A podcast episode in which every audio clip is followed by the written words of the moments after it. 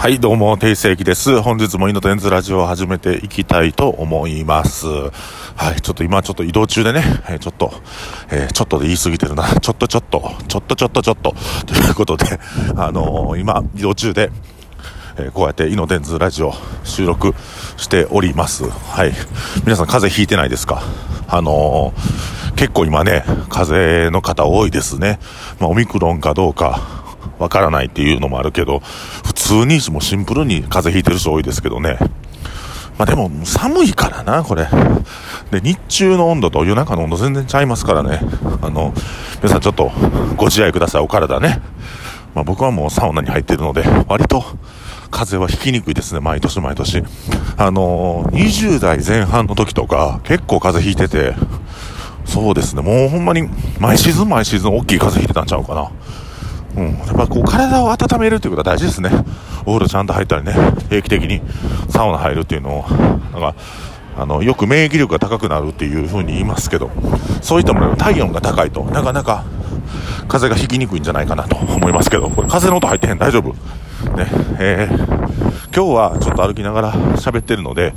えー、まあ、ちょっと母言うてますけども、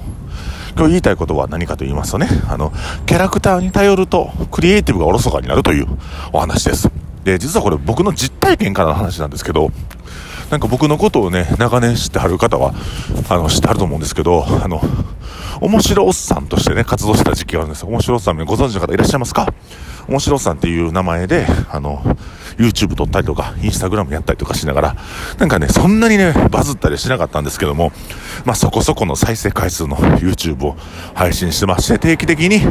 まあ女性6人、男性6人とかと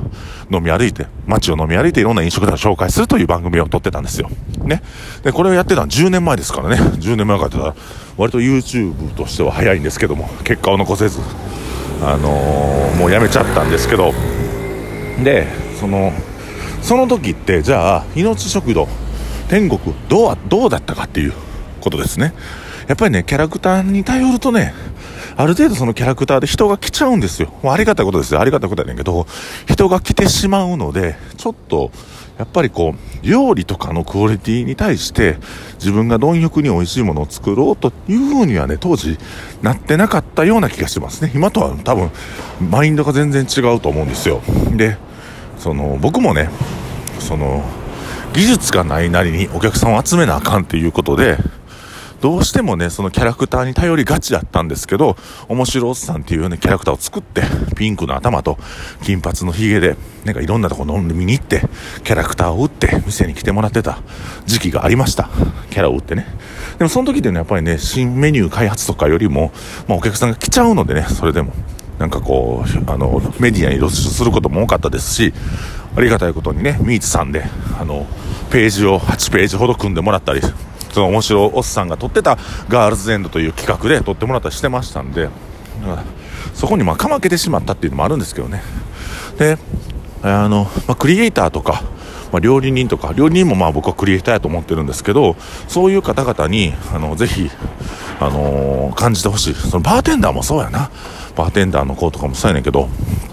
どうしてもキャラクターに頼ってしまうと、キャラクターである程度集客できてしまうんで、本質的な、じゃあバーテンダーやったらお酒の味、料理人やったら料理の味とかが、やっぱ落ちるんですよ。で、クリエイティビティっていうのは、やっぱ想像力っていうので、あの、新しいものを作り出すっていうところに、あのーまあ、新しいものを作り出すっていう作用から起きるものがクリエイティブなんですよ。だから、なかったものとか、足らんものを足す、足らんものを消化さす。消化さすというのはね、登って咲かすという、消化さすというところが、クリエイティブ、クリエイティビティの本質やと思うんですけど、やっぱりキャラクターで集客できてしまうと、それをおろそかにする節がありますね。だからバーテンダーの人でも、なんかこう、人間性でお客さんがわーって集まるようなバーをやってしまうと、お酒の味がどんどんどんどん落ちていくと思うんですよ。で、なんか、あのね、こう、老舗のバーとか行ったら、あ、こんなんの麺でや、ハイボール一つでもこんだけ味が違うんやと思うんですけど、もうドバドバペットボトルから、あの、ウーロンハイ作られても、え、これに500円払うんやっていう感情ってないですか？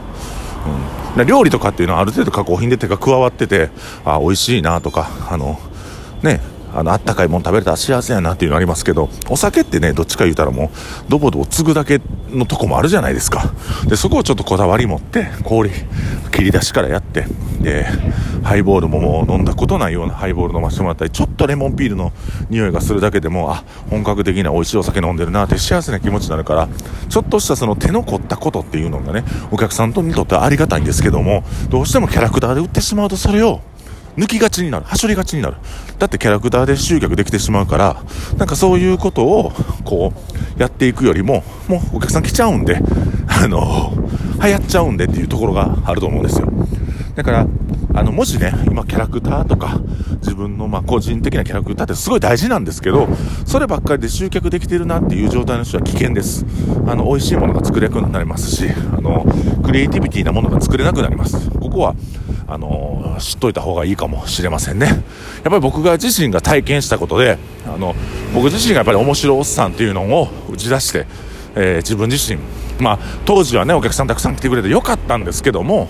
まあ、これから本当に飲食店として、まあ、5年、10年やっていこうと思った時に、本質的に美味しい料理を出していかなあかんな、というふうに思いました。今日はちょっとね、あの、移動中で、えー、息を、こう、あ、息を荒げながらね、荒げながらというか、ね、母言いながら撮ってしまいましたが、えー、お聞き、お聞き苦しい点がありましたら大変申し訳ございませんでした。はい。ということで、キャラクターで売りすぎると、クリエイティブを失うよっていう話を今日させていただきました。えー、今から隕石行って、南千葉行ってかちょっと打ち合わせしてきますので、えー、ぜひね、お見せできるのみんな、あの、クラファンのチケット届いたと思うので、お楽しみにお待ちください。えー、それでは以上、定世紀でした。ありがとうございます。